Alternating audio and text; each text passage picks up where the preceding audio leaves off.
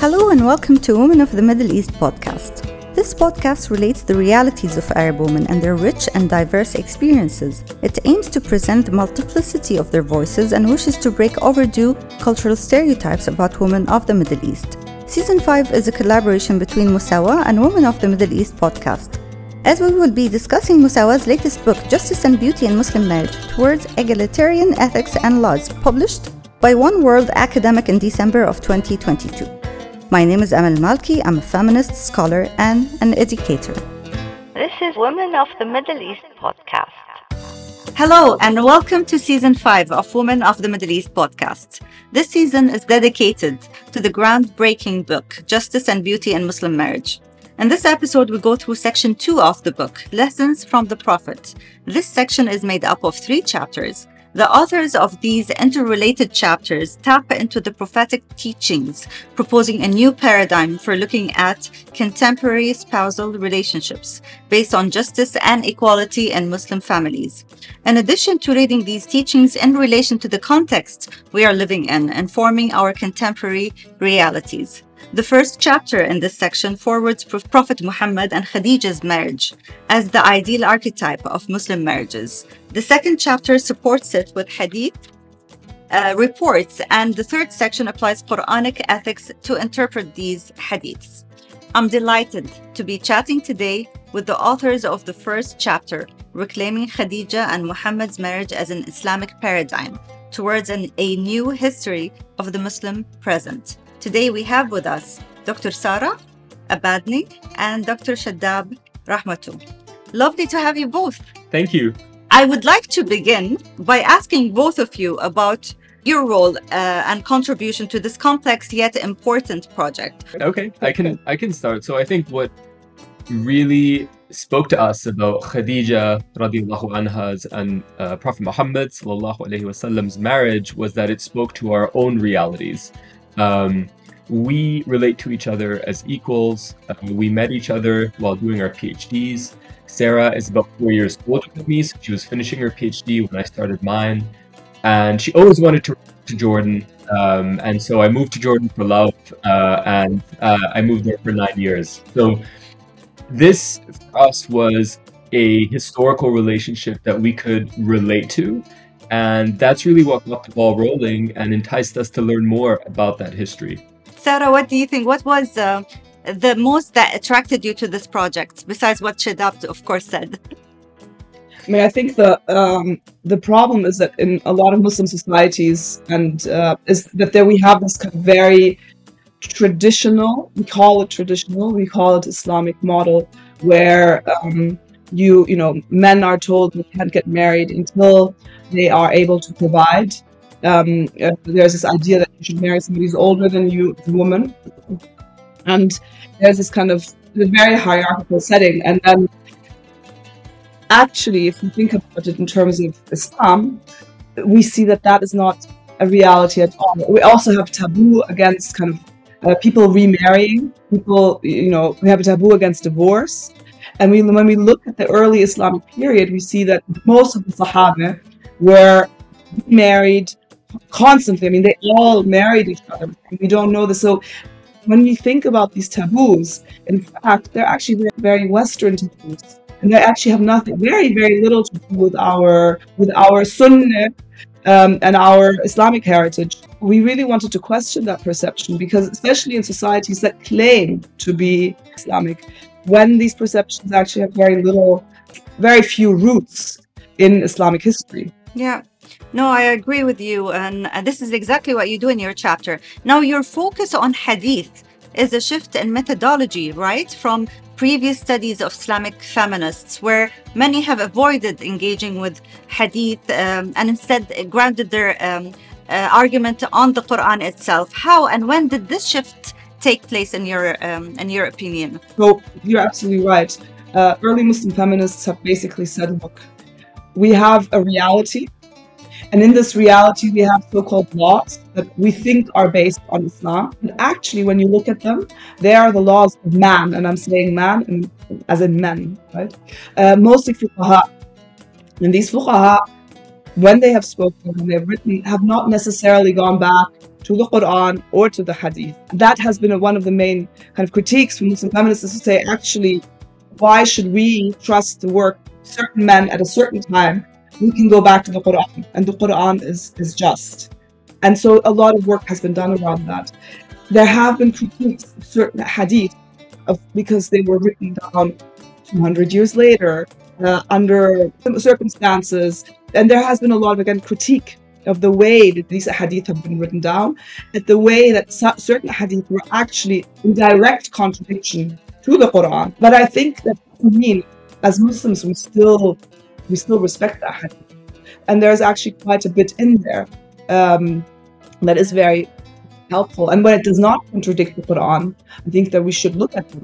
But and the and the, and the important thing is when those hadith, and this is something we say in the chapter, that under Jordanian personal status law, which is supposedly quote unquote based on Sharia, Prophet Muhammad and Khadija radiallahu anha, if they had lived today, if Khadija's guardian had said, I don't want to get them I don't want them to marry because they are not compatible financially, they could have he could have avoided their marriage. So what does that say about that you know understanding that we have of Sharia when even according to the Sunnah that everyone agrees on, uh, it contradicts so I think that the spirit of what the Muslim feminists have done, which is basically say wait, what are we saying Islam? Who has actually said this? And let us go back to the most important text, which is of course the Quran and the divine source. But then also look at we can also look at other sources and when again when they don't contradict the Quran, I think we should absolutely look at them. And just to add on to that, um, to clarify, what we're doing is looking at the Sirah, right? We're looking at prophetic biography and not Hadith per se. So, Sayyidina Abdul Qadir is looking at Hadith. So we're looking at prophetic narratives from Ibn Ishaq, uh, but also Ibn Sa'ad and the Tabaqat literature. We're looking at um, Ibn Kathir, Abu Ja'far al-Tabari. Um, and so we're looking at that literature.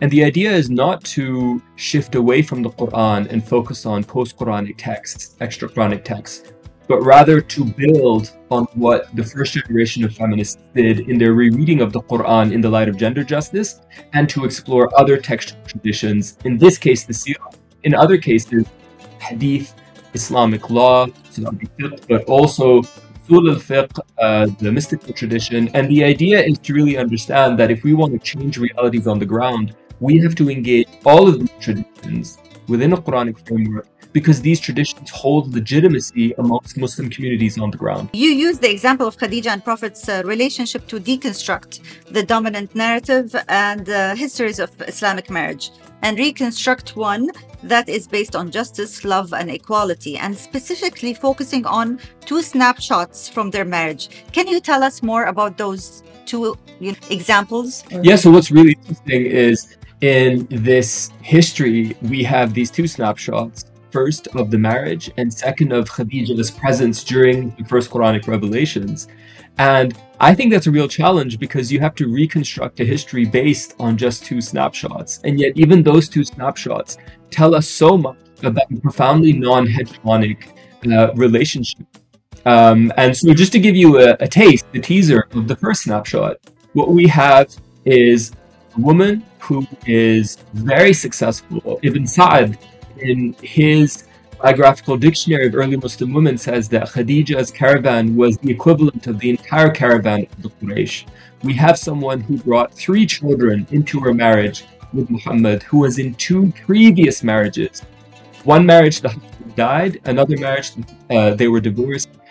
And she was the one who proposed to the Prophet. The Prophet was actually the passive partner in this. She approached him, and in biographical literature from Al-Tabari and Ibn Ishaq, we actually have the wording of her proposal.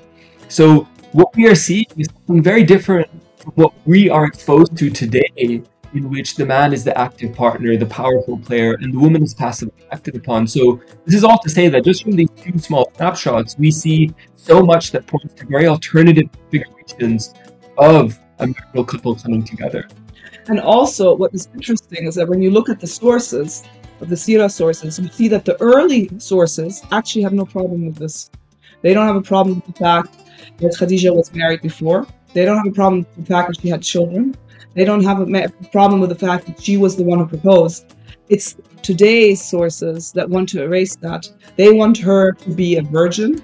They want her. They want her to stop working. So there's, you know, uh, Razwy, a contemporary scholar, has this whole kind of spiel about how she kind of after they married, she stopped and she put her whole energy and her creative energy into the household and making it nice. So it's a very kind of bourgeois understanding of you know the, the father who works and the mother who stays at home and it's and of course it's none of that is in the early sources so so what we see is actually the problem is with today's modern sensibilities. It is our modernity that is so conservative that for us this is like kind of oh my god what she proposed to him what she was you know, still working. She's the one who actually supported. And of course again this is deeply connected to how our personal status laws, our family laws have been conceptualized. The whole concept of the family laws that is based on law and qawam, so obedience and and maintenance, is based on the fact women live in the husband's house and that the husbands provide and therefore women have to obey. I mean, the second snapshot is about early revelation. So how how the prophet received um, the Quran and how he felt at that time. And he was actually extremely, and we know this again as children, we learn this in first grade. You know, we learn how he was scared. He ran to Khadija. He said, "Zamilini, Zamilini, cover me up, cover me up." And we know all that. We know she was the first Muslim, the first Muslima, right? We know that. Um, but we don't think about it. We don't think about how actually it was marriage to such a strong person who enabled the prophet to realize he was a prophet. And and it was within that marriage that that was able to, to blossom and to, to, to, to develop. We also don't know as much uh, that actually it was extremely, extremely, it wasn't just at the beginning that he was, there was a long period when he was extremely worried about losing his mind, about being, you know, being crazy, that he actually contemplated his own life and again, the early sources speak about that. Of course, for us to say that, it almost you know felt like we were like religious saying something. But so there was also vulnerability in the prophet, and I think this is important too. And again, it's important from our current. I want to say capitalist structure where all of us, men and women, have to be the perfect, almost God, not even human, because we cannot make mistakes. You know, we have to be perfect. We have to be perfect father, provider. We have to do so much that we actually can't. And actually, when we go back to the Quran and to the Sunnah, we see that the prophets were humans. They made mistakes. That is what they that is what humanity means, and that vulnerability is okay. It's okay to be vulnerable, but in in modern masculinity terms, it's not okay to be vulnerable. And I think that's very important to to learn that and to say no, no, saying no to this kind of um, forced perfection that is that breaks us. Nobody expects from us as humans, and actually being vulnerable, being vulnerable, of course, to God, but also being vulnerable in marriage, and that marriage allows for this vulnerability and allows for people to support each other, in, not in their perfection, not because they're maintaining each other and they're, I don't know, providing whatever, you know, a sexual favor is actually it is something that is a it is a vulnerable relationship and it allows for us to be human and it strengthens us it allows us to be stronger but it's okay to be vulnerable in it and the sources are very clear the prophet was profoundly vulnerable like in the, biography of Al-Tabari the prophet contemplates throwing himself over the crag, uh, over the mountain because he doesn't want to be called a madman by his beloved tribe. So, of course, we can't verify if he was suicidal or not, but we know two things. Number one, there are narratives of it in authoritative biographical sources. And number two, the historians don't have a problem with it. They don't feel the need to compensate and say, no, but the Prophet was a real man. They, they don't feel the need to say that. They're comfortable with that. And Khadija, when he went up to her and said, Zammilini, Zammilini, she was there to catch him when he fell, she went up to Waraqa ibn Nawfal, her Christian cousin, who knew the scriptures very well, to verify She had the famous narrative of sit on my lap to verify is this an angel or is this a jinn, right? And what's very important is a lot of folks critique Khadija by saying, yeah, but Khadija represents the pre Islamic period, and Aisha represents the Islamic period. And our response to them is this their life was a 25 year relationship, but Allah gave us two snapshots a snapshot of their marriage and a snapshot of the Quranic revelation first Quranic revelation. I think that there's great wisdom, great hikmah in that. That of the two snapshots, one of them fundamentally connects Khadija to the Quranic revelation. And I think that really should shape then how we understand revelation.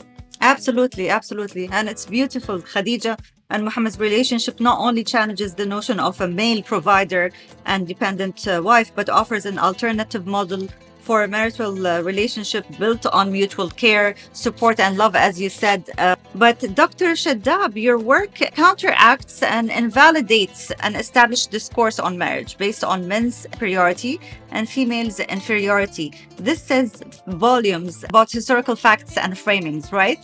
And you here reclaim a sidelined or maybe intentionally excluded past that would have had a different power dynamic relation uh, between men and women within, you know, the family uh, construct. Are we able to rewrite history? That's a great question. So I'll sort of give you a response and then let Dr. Sara jump in. So one of the methods that we're using is called a history of the present. And this comes from very important philosopher Michel Foucault.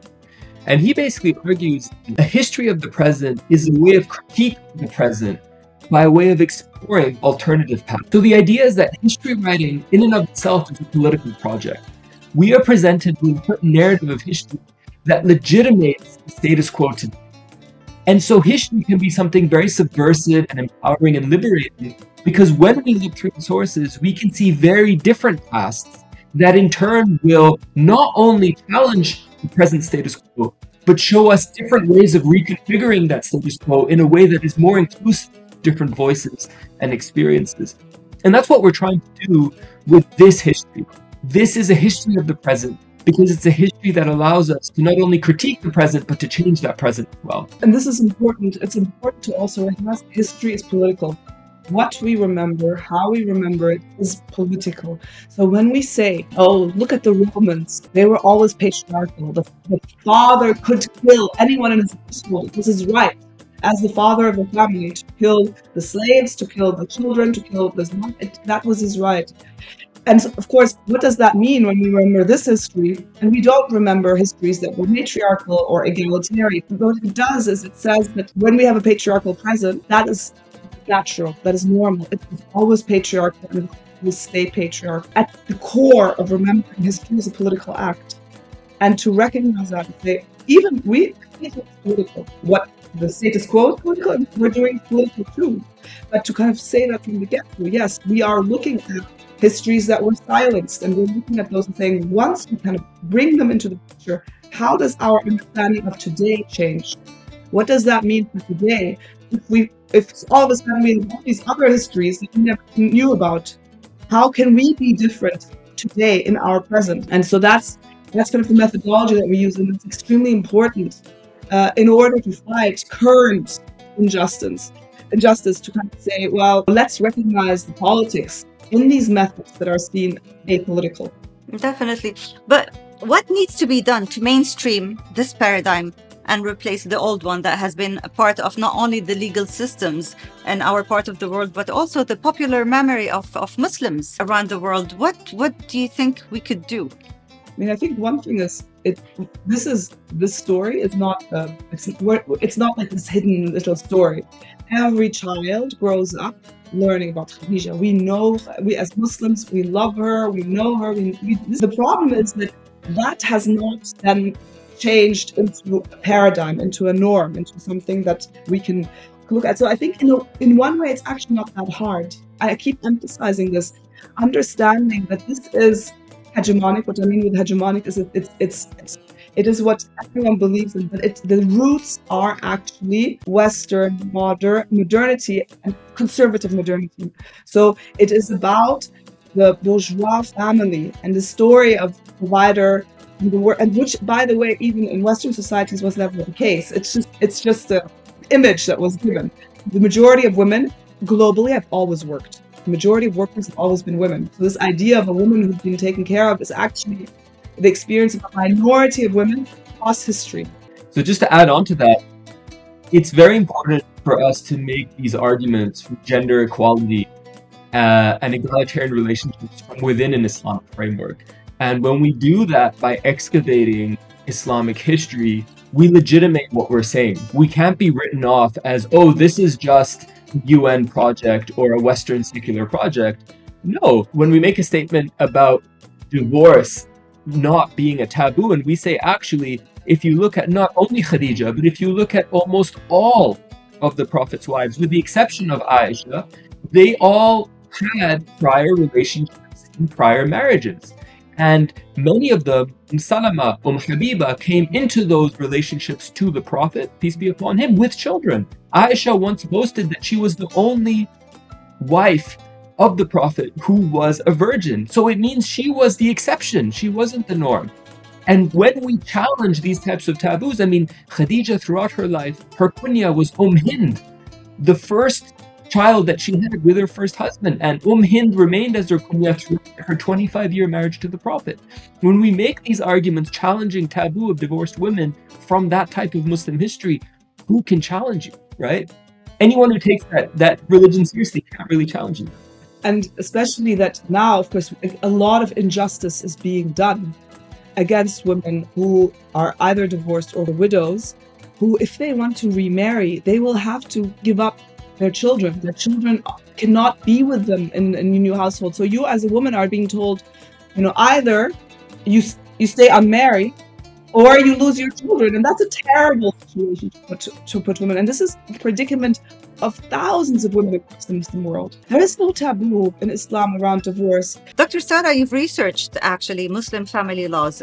And um, as you know, in the MENA region, the legal system um, uh, and personal status laws in specific continue to be major obstacles uh, towards women's rights. What are examples? I know you've mentioned a couple of examples now, but what are other examples in which current family laws or practices contradict the model uh, of marriage uh, proposed by Khadija and Muhammad, uh, despite you know claims that those uh, legal um, models are inspired by the Quran? So I think the most important one is uh, this whole idea that I already mentioned of uh. So uh, the idea that men are providers, have to be providers, and that uh, and therefore women uh, has to be ta'a, uh, which means that men can say you're not allowed to work, uh, you're you know you're not allowed to leave the house, etc. So this is the most important thing because it's actually at the core. It's at the core of Muslim family law, and that's extremely problematic because it immediately creates a hierarchical relationship that is based on provision. So this is, I think, the most important thing that we need to remember that this whole idea of being a provider, and because you're a provider, you are in charge. And it's not in the Quran either. It's not, you know, that because you provide, it means you can you can control. But it's also not the Sunnah, of course. And I think that's the most important thing because it's the root of the of the inequality within marriage. Definitely. I think Al-Qawama and the guardianship al-wilaya are the two basic components all marriages in Islam have been uh, built upon. And, and this type of research really provides an alternative model, alternative narrative that, again, I go back and say we need to work on mainstreaming it. If we cannot replace the old one, let's offer this as an alternative. Now, this question is for both. You speak of how certain masculinities, understandings of what it means to be a man at a certain time and place are valued more than other uh, types and forms, and how uh, these masculinities themselves, as well as their um, evaluation, changes over time and context. Then you forward a new framework, which is feminist masculinity. I'm very, very interested in that. How do you conceptualize the concept of feminist masculinity? So I think, first of all, the idea is to understand masculinity as something that is productive, right? Not something that is, oh, this is polemical, this is a problem, let's get rid of it.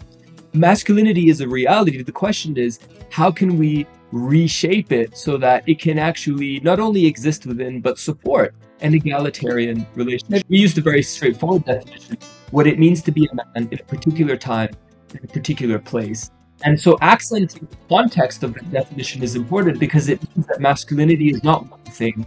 It's shaped by a particular social setting and therefore it can be reshaped for different social settings. And when we look at the type of masculinity that was not only cultivated but flourished in this 25 year monogamous marriage, I think we can see something that can be very inspirational and harmonious for 21st century Muslim marriages in which both the husband and the wife are working, and in many cases, the wife is the primary earner, and in many cases, the sole earner of the family. If we look at the historical records, we don't see any examples of marital discord between Muhammad and Khadija in that time. On the contrary, after Khadija passed away, during at the end of the Meccan boycott in Am Huzn, in the year of sorrow, the Prophet continuously praised Khadija for everything she had done for the community to the extent that his later wives, it became a point of friction because he kept on talking about her in such glowing ways, right? So what we can see, what we can glean from the sources is someone who was very comfortable in that marriage. And I think that's very important because he did not feel threatened. He did not feel insecure because of the economic strength of his wife, the social capital of his wife. On the contrary, he saw it as a win-win, a win for her and a win for him. So it wasn't me versus you, it was something much more reciprocal. It was us, it was a couple, it was a community. And if we can take that seriously as a part of the sunnah, I think that's going to shape help a lot of marital issues in which a man can no longer be a man. With the cost of living in today's society, hegemonic masculinity is a fiction. No man can live up to that and just hand out uh, you know, the money in that doesn't work that way. So in many ways, feminist masculinity, a masculinity that supports egalitarian relationships, is more in touch with the real realities on the ground in which both have to provide in order for household to actually survive. But it's I think this and again this goes back to our current value system, where basically we are saying, of course, as Muslims we are guilty of this we as Muslims imagine our Prophet to be a rich man. So we have a very classist understanding of Islam. So we are told in school, we fast in Ramadan to feel with the poor. So what? So Muslims are rich, and so the rich are Muslims, and so all the millions of poor Muslims who are what who are they fasting for? To feel with themselves. So we have a very rich central point of view, and of course, current masculinity is like this you and we see it in our you know, in Hollywood movies and Bollywood movies, all these movies where you are a man if you are rich, and you know we see how people treat you know workers, you know look down on them, and but also in the family. And I think actually, if you look at uh, this the story, it's about provision to enable, and this is of course again this is not a mainstream. This is a very extremely rich example, I mean, uh, example, the, the wealth that uh, Khadija radiallahu anha had is extreme, right? So, but she did not use that wealth to become some. She did. She wasn't good because she was rich, and she didn't use that money to to kind of put herself on top and say, "I'm the boss. I decide." And you, no, it actually enabled marriage to be to be a good marriage. But then also that that means that your value doesn't derive from that, and that you have to help because of course this is, we're not saying we're not saying oh you know men shouldn't be providers women should be providers. No nobody actually realistically can be. In current situations both are working very barely able to provide. But it's taking it's divorcing provision from value. And from saying it is you don't get value just because you're able to provide. Uh, and in the family together you are able to to, to, to create something is divorced how much you create in terms of money. And just to quickly add on to that, back to what Dr. Sara was saying about vulnerability, right? The Prophet was vulnerable, and the classical historians have no problem with that. There are various uh, narratives that talk about the Prophet not being able to pay for the mahar, for the dowry, that Jibra'il, Gabriel, comes down with jewels the mahar. And none of the pre modern scholars have a problem with that. Whereas I have read modern biographies of the Prophet by select Muslims who are uncomfortable with that. They cover that up and they say things along the lines of, the Prophet paid X number of she camels in, in the dowry when none of the classical sources show that, right? So it's also it's not just about material wealth, it's about vulnerability. Again, the marriage, the proposal, the Prophet was clearly a very shy person we imagine the caliph, the prophet as a caliph, but he but he wasn't a caliph. He was a very soft-spoken person, and I think the prophet can be a window to understand the earlier prophet and to reread the earlier prophet in the light of that non-hegemonic masculinity. We know that Prophet Musa was very uncomfortable going up to Fir'aun because he had a lisp when he spoke. Right? That is not hegemonic by any standard. And that's why he asked Allah to open the knot in his tongue right? Again, when we situate this non-hegemonic masculinity within an Islamic framework, we not only critique hegemonic masculinity, but we legitimate other ways of, of being a man that is healthier in a broader community. Absolutely beautiful. Now, the other two chapters in this section of the book build on yours. Um, can uh, you outline the, the threads of connection and your reflection on how these threads solidify uh, the argument of the alternative paradigm you're for, forwarding? I mean, I think there. Uh, I mean, if we start with um, Abdul Qadir's chapter, in in the sense that, the, absolutely. I mean, what what can we do? How what is important to people, and how can they use? And this is something every Muslim can do. Every every one of us can go to the Quran, and through the Quran, reading the Quran has a direct relationship to God, we can, you know, we we're, we're Allah, we, we have the tools. And so it is an extremely important tool. And it's an extremely important tool. And actually, despite the way that we read, you know, the very patriarchal way which we have imposed in our readings, there is still gender egalitarian a lot of gender egalitarian uh, messaging in those sources that are you know that that we can use. And i think with amin's chapter how do we do this then? I think that the three chapters work together and saying this is one example, uh, but you know ethics is very important. Like where where this, this ethics is there, it's, it's in the Quran.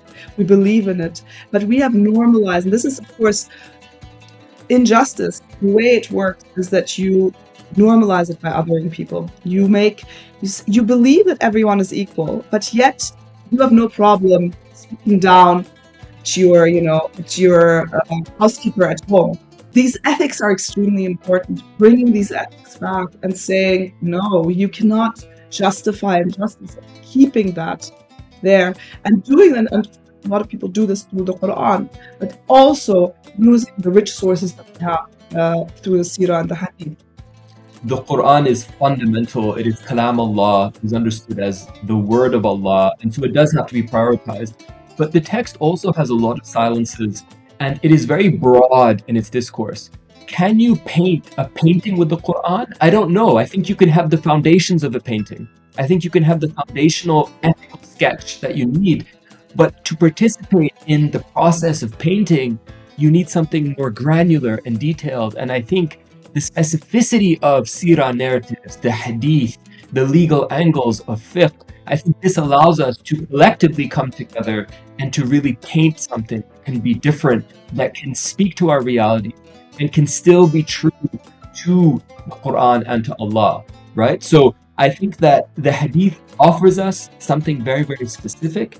And again, it allows us to speak to what really matters to a lot of Muslims on the ground. As much as Muslims love the Quran, the hadith, the fiqh, all part of it you know? So i think it has to be engaged if we change realities on the ground. Just to add one more point it's important not to essentialize the literature that one camp is saying, oh it is and that's the way. And we're saying no it is feminist and that's the way. What we have in the hadith literature is a collection of contesting even contradictory voices. So the question we're asking why is one strand one voice elevated to the level of paradigm and we don't even know about the other. So it's really a battle over memory, our past as Muslims, as a community. And the idea is to say, look, if another strand speaks to our realities in a better way, let's elevate that strand so that we can be true to the message of the Quran, to the original sketch, right? So it allows to paint a picture that contests another painting that excludes so many painters. We all need to collectively promote such an alternative uh, model, one that is indeed based on the Prophet's, uh, peace be upon him, life, uh, that shows him in the right light, uh, that promotes justice, equality, uh, love, um, dignity. As Dr. Sara said, you know, this is something that we all learn really early on in our lives. This uh, marriage, this very unique marriage, but it's it's not still yet. It's not part of how we perceive marriages in Islam, unfortunately, as if it's the uh, exception rather than the norm. So, how do we make that the norm? We need to revisit, I think, our educational curricula, but also we need to um, mainstream it through media, through culture. Um, and and again, you leave me with with many ideas. Um, is there anything else you want to say to conclude this discussion? I just want to add that, um, and this goes back to how you began the interview. You asked us about the first generation of feminist scholars in Islam who are focusing on the Quran. And we're branching out into the Sunnah in general and the Sirah, the prophetic biography literature in particular. But we're also doing something that's very similar to what the first generation was doing. First generation was not just focusing on the Quran, they were saying that tafsir has been dominated by men. And as a result of that, men's experiences have been foregrounded at the expense of women's experiences, challenges, and issues. And we're saying the exact same thing that women need to take their rightful place in interpreting not only the Quran, but the Sunnah in general and the prophetic biography in particular. And as long as men continue to dominate the interpretation of Sira, the interpretation of the law, the interpretation of Usul al-Fiqh, the interpretation of the mystical tradition, we will not have egalitarian paradigms and models that we can try to emulate and live up to. And so a big part of this is saying we need to have women take their rightful place in intellectual circles, in mosque spaces, so that they not only participate, but that they lead discussions and lead critical reflection and meaning making about the history of our faith and that is what a history of the present is about. Because when women do that, the present will not only be deconstructed, but we can reconstruct it together as feminist women and feminist men to produce a more just reality in the Muslim community. And here it's very also kind of see women not as see differences between women. And the you know, work of Dr. Mohammed Wadud comes to mind here when she says, you know, how do you read the story of Hajar who, who as Arabs we believe is our mother, uh, as single mother who's abandoned by her husband in the middle of the desert. And how does that kind of go to kind of single mothers today? And how do you read that? And so having these different voices, and so not just saying, oh, we also need women, we also need women who are not rich women, educated women. How are their experiences? How is them reading? What do they think is important? That that is what it means to say Islam is for all times and spaces and people. It means that we can all, it speaks to us, but we can also speak at our experience in our diversity allows us to capture something that's very important to be able to hear that. Thank you. This is Women of the Middle East podcast. Hope you enjoyed this episode of season 5. To stay up to date with Women of the Middle East podcast, you can subscribe and don't forget to rate us. If you would like to contact me directly, you can do so on Instagram or Twitter or via email. This is Women of the Middle East podcast.